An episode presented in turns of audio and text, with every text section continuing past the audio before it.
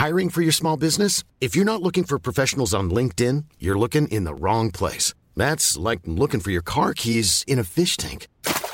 LinkedIn helps you hire professionals you can't find anywhere else, even those who aren't actively searching for a new job but might be open to the perfect role. In a given month, over 70% of LinkedIn users don't even visit other leading job sites. So start looking in the right place. With LinkedIn, you can hire professionals like a professional. Post your free job on linkedin.com slash people today.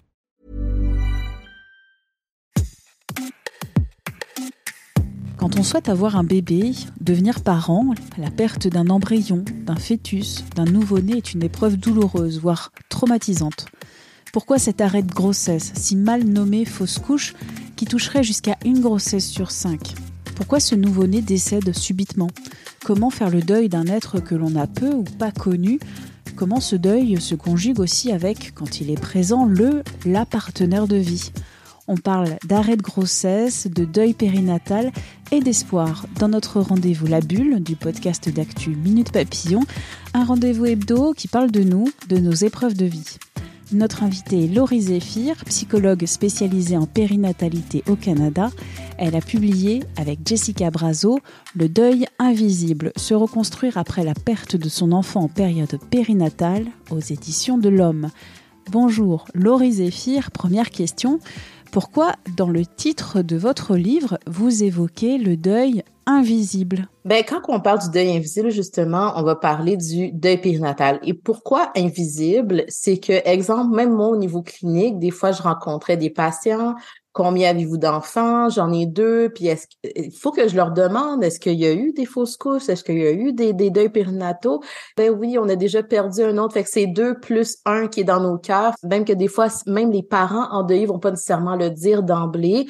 Ça montre, le fait que ce soit invisible, ça montre à quel point il peut avoir une grande souffrance de vivre un deuil qui n'est pas reconnu, qui n'est pas vu, qui n'est pas souligné par les autres. Fausse couche ou arrêt de grossesse, c'est donc jusqu'à la 22e semaine et ensuite euh, deuil périnatal, donc on rentre dans le début de la 28e semaine de gestation jusqu'au septième jour après la naissance. Donc ça peut être une mort fétale, donc euh, dans le ventre de la maman, mais ça peut être aussi une mort, par exemple une mort subite du nourrisson, donc après l'accouchement. Exact, mais en fait, même les fausses couches font partie d'un deuil périnatal. Là, vraiment, oui, il y a des termes médicaux. Est-ce que c'est le, le, le, fœtus avait tant de grammes, etc. Mais au final, puis c'est ce qu'on voulait mettre en lumière dans le livre, peu importe que j'aie perdu mon bébé alors qu'il avait huit semaines, dix semaines ou que je l'ai perdu plus avancé, les circonstances sont pas si importantes que ça parce que ça vient quand même avec une douleur. Je donne l'exemple de si une femme, ça fait deux, trois ans qu'elle est en processus de fertilité, elle a 42 ans, elle vient de perdre un bébé à huit semaines. Pour elle, ça peut être justement beaucoup plus dramatique que pour quelqu'un d'autre qui va avoir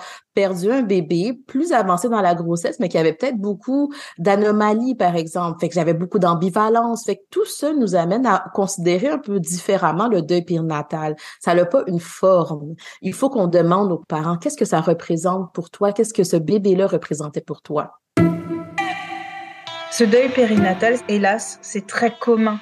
Selon une grande étude qui a été publiée dans la revue scientifique The Lancet en 2021, environ 15% du total des grossesses se terminent en arrêt de grossesse. Mais ce chiffre, il peut être sous-estimé parce qu'il y a de nombreux arrêts de grossesse qui passent inaperçus parce qu'ils sont précoces dans la grossesse. C'est pour ça que d'autres études disent que ça peut concerner jusqu'à 20-25% des grossesses qui s'arrêtent.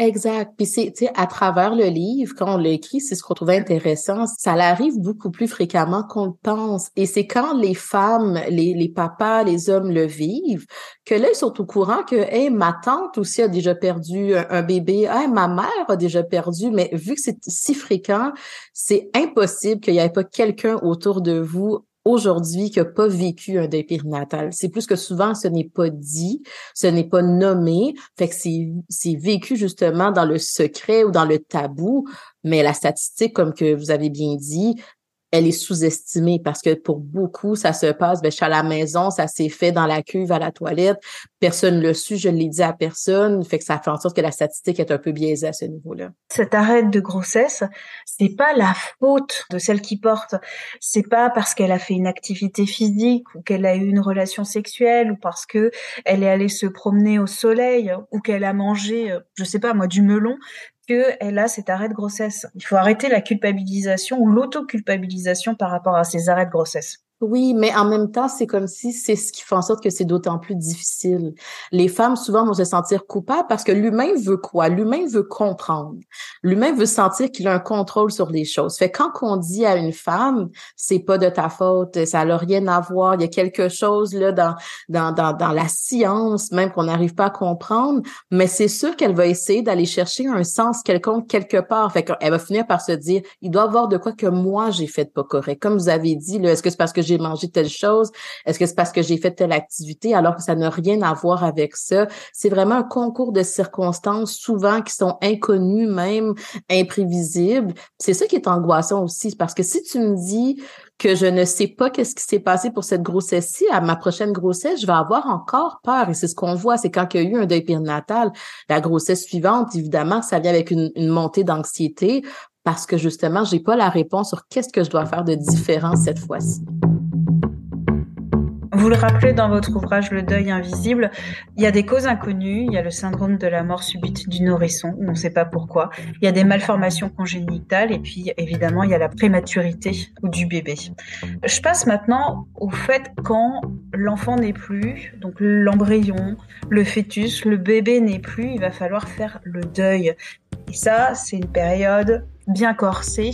On ne passe pas euh, le deuil euh, comme ça en trois jours. Non. Au début, il peut avoir le déni. Après ça, il peut avoir un peu, on va dire, c'est le marchandage. Je vais commencer à dire, OK, ben, des fois, on peut même avoir un peu des pensées spirituelles. Si je fais telle chose, ça va me permettre de pouvoir avoir une autre grossesse. Plus, euh, des fois, il va avoir justement un peu la, phase de dépression. Puis, tout ça nous amène un peu à la phase qu'on va dire d'acceptation. C'est-à-dire, je, j'intègre cette expérience-là douloureuse. Ça veut pas dire que je l'accepte en soi j'avais perdu mon bébé, mais plus j'ai vécu cette situation-là, cette épreuve-là, euh, et je, je, je, je continue ma vie avec cette expérience-là qui m'a changé. Cela dit, toutes ces étapes-là, ça c'est une théorie.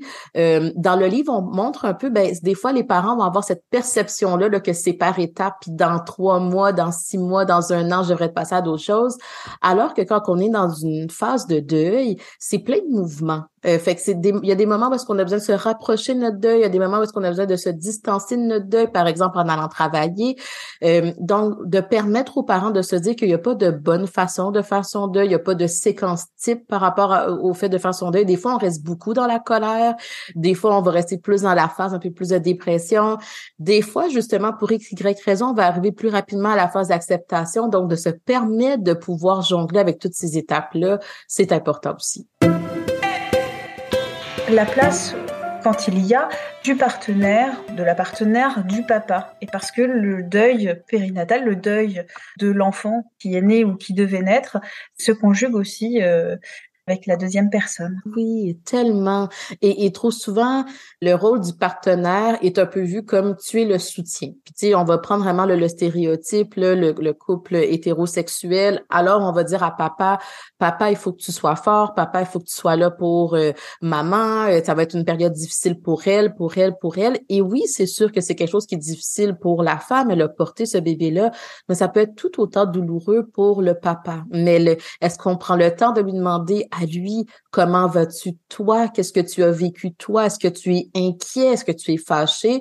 Des fois, on a un peu l'impression que son deuil à lui est moins important, est moins souffrant ou est moins long, alors que ça peut être tout autant difficile pour lui que pour la femme.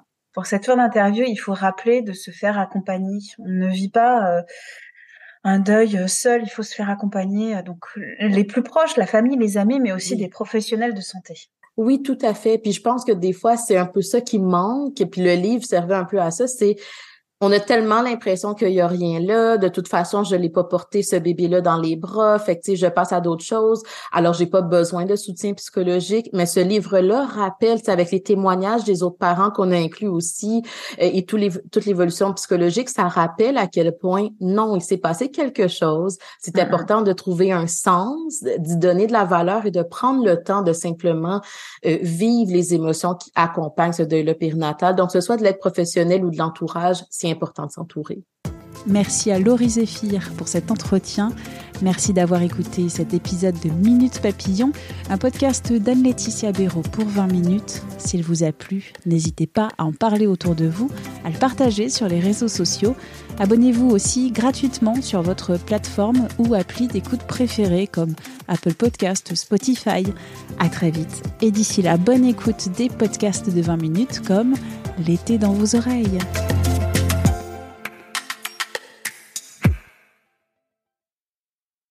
On ne va pas se quitter comme ça. Vous avez aimé cet épisode? Sportif, généraliste, sexo ou scientifique, varié mais toujours bien informé. Découvrez les autres podcasts de la rédaction 20 minutes sur votre application d'écoute préférée ou directement sur podcast au pluriel.20minutes.fr.